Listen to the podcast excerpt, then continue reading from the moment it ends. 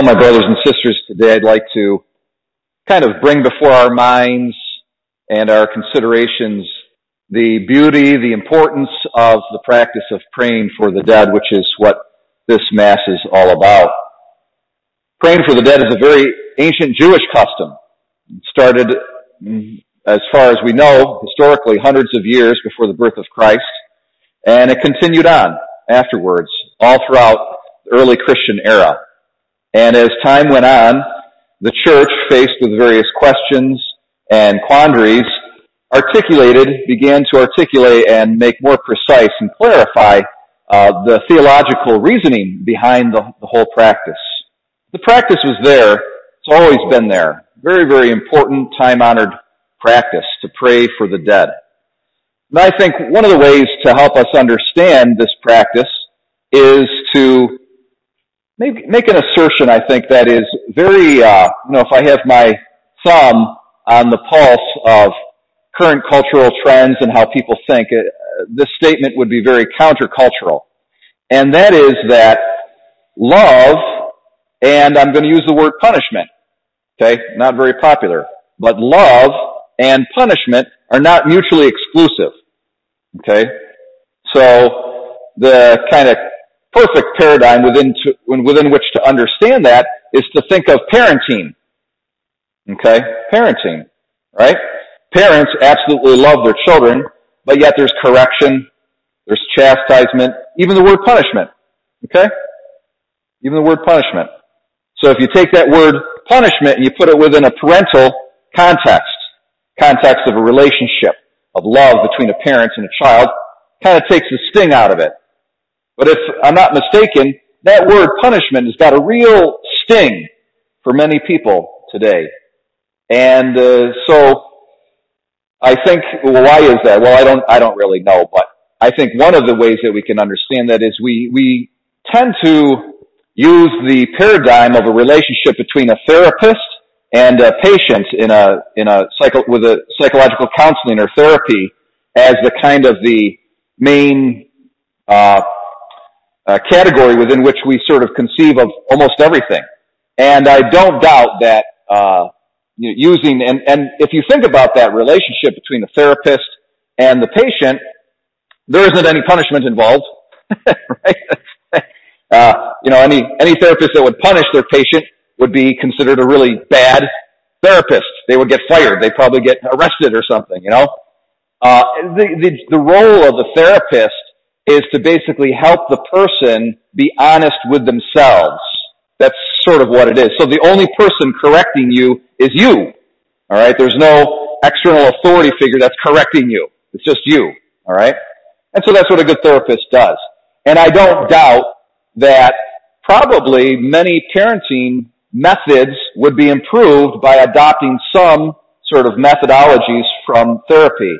Nonetheless, in the last analysis, these are two different things, and a parent cannot raise their child like a therapist, okay? I mean, every once in a while, there's just got to be flat-out correction, okay?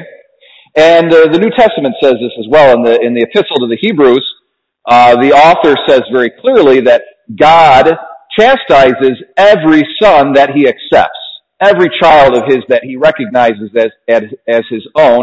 There's going to be some kind of correction and punishment involved, okay? And so that's a, a very clear teaching of the New Testament, and it's borne out throughout the entire history of the Old Testament, all right? So today, the only scripture passage I'm going to focus on from our readings is our first reading from Isaiah, and there's a lot of neat things going on in here, okay? So the prophet says, on this mountain, what is the mountain that he's referring to? On this mountain, okay, what mountain? On this mountain, the Lord of hosts will provide for all peoples. Now, our passage omits two or three different lines that go on to describe a feast involving wine, okay? So, on this mountain, the Lord of hosts will provide a, a feast involving wine for all, all peoples, not just the Jewish people, but all peoples. On this mountain, he will destroy the veil that veils all peoples. He'll destroy death, okay? And God will wipe away the tears from all faces. Then it goes on and it says, the reproach of his people he will remove from the whole earth. And uh, then it describes the end of the, in the end of our passage, the people of God are rejoicing because they're able to see God. Now, as all prophetic writings, um, as it's, as is true for all prophetic writings, what they do is they take salvation history and they telescope it. Okay, so there's all of these different events that take place all across salvation history. There's all the different dealings of God with the Old Testament people and with Jerusalem and Israel. And then you have Jesus' birth, and then you have his death on the cross, and then you have his resurrection, and then you have the day of Pentecost, and then you have the age of the church, and then you have the general resurrection, and then you have the consummation of all things when the chosen people of God are beholding God face to face.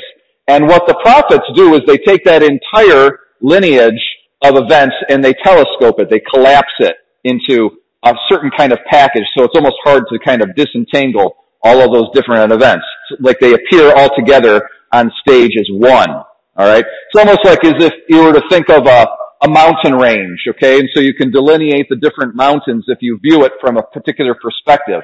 But then when you get from another perspective, all the mountains seem to collapse, and you can hardly tell the difference. You just see their little peaks like this, all right?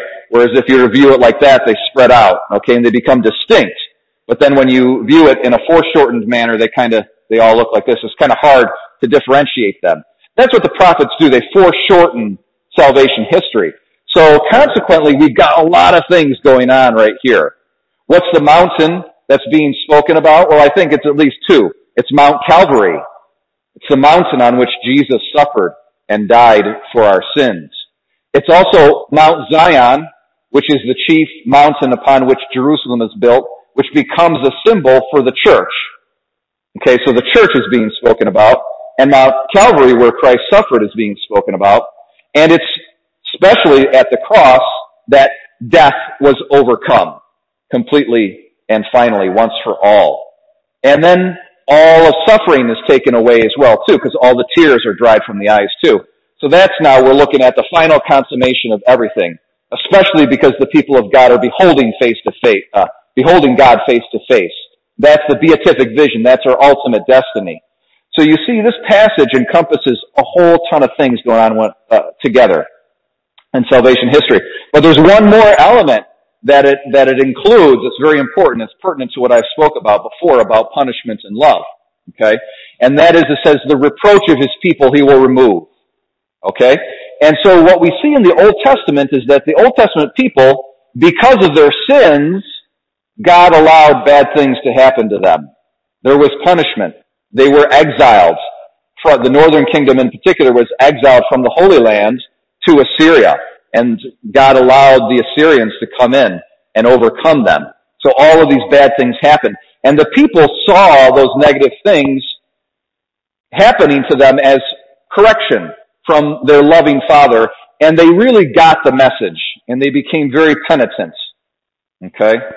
And uh, so here they are in a posture of sorrow and penitence for their sins, having cor- having accepted the correction that has come to them from their loving God. And then finally God says, okay, the period of correction has been has come to an end, and now there's a full restoration, and all suffering is gone. All tears are wiped from your eyes. Okay? So, but we have love and correction coexisting at the same time. In Genesis, when Adam and Eve sinned, do you think God didn't forgive them? He forgave them, okay? But yet, he exiled them from the garden, all right? And they had to do, it was a period of penance, essentially, okay?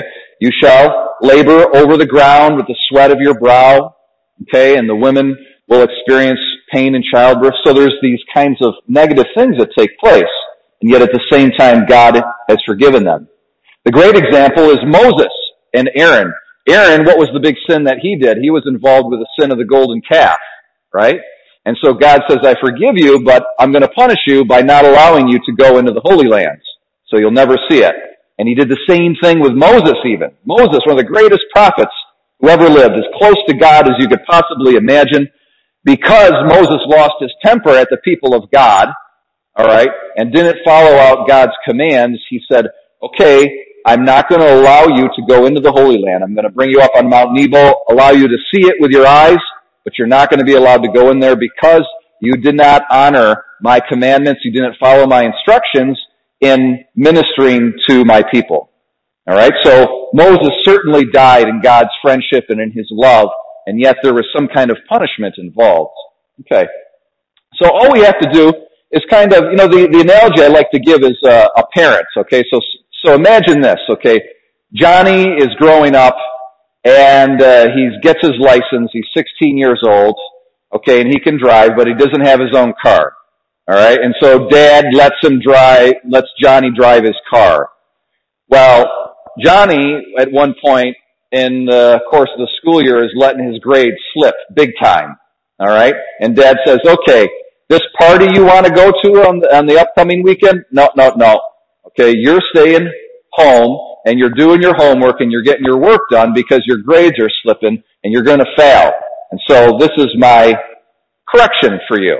Well, Johnny is mad at Dad. Dad must not love me, right? Right? And so he says, forget about Dad. I'm going to go out to this party anyway. So he takes Dad's keys when Dad's asleep. And he gets the car, and he gets on the road, and he goes to the party, and he has something to drink. He has a lot to drink, okay? And he drives back, and he gets into a big accident. And he absolutely totals the car and ends up in the hospital. He feels like the biggest, jer- but he's alive, thank God, right? He feels like the biggest jerk that's ever walked the face of this earth. And so here he is in the hospital, okay, convalescing, and his dad comes in. And he says, Dad, I am really in tears. I am really, really sorry. And he means it. Now, do you think his dad forgives him? Absolutely. Do you think his dad loves him? Absolutely. Do you think his dad is going to let him just get away with that whole stunt and not pay for the car that he destroyed? No, no. Johnny's still got to pay for it. You see, you see how love and forgiveness and then correction or punishment even can coexist together? And so in our dealing, in God's dealings with the people of God throughout all of salvation history, and it, it, with his dealings with us as individuals, he can love and he can forgive us when, when we are repentant. And yet still there's a process of correction that can take place. Now what happens if this Johnny hasn't paid off the debt that he owes to Dad before he dies? Right? What happens? Well, you think he's not going to continue to pay off that debt after death? He's going to do it, okay? He's still got something to atone for, okay? And so there's this whole process after death, uh, very often, okay, of paying off one's debt, one's temporal debt that they owe to God.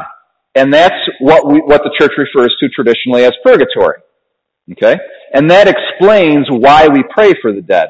We believe that, in essence, we're helping this Johnny or whoever Johnny pay off that debt that he owes to God through our prayers, and most especially through the holy sacrifice of the Mass. Okay? And so we go back to that first reading. On this mountain, the Lord will provide for all peoples, and he will wipe away the tears from all faces, and he will overcome and destroy death. It's a reference to Mount Calvary. But yet at the same time, it's a reference to the Mass because of that allusion of wine and feast, okay? And so we see that the Mass is a representation of the full value of Mount Calvary. And it, when we offer Mass for the dead, we're applying that full value of Jesus' sacrifice on the cross. We're applying it for the benefit of that person, that Johnny, who's still paying off the debt to Dad.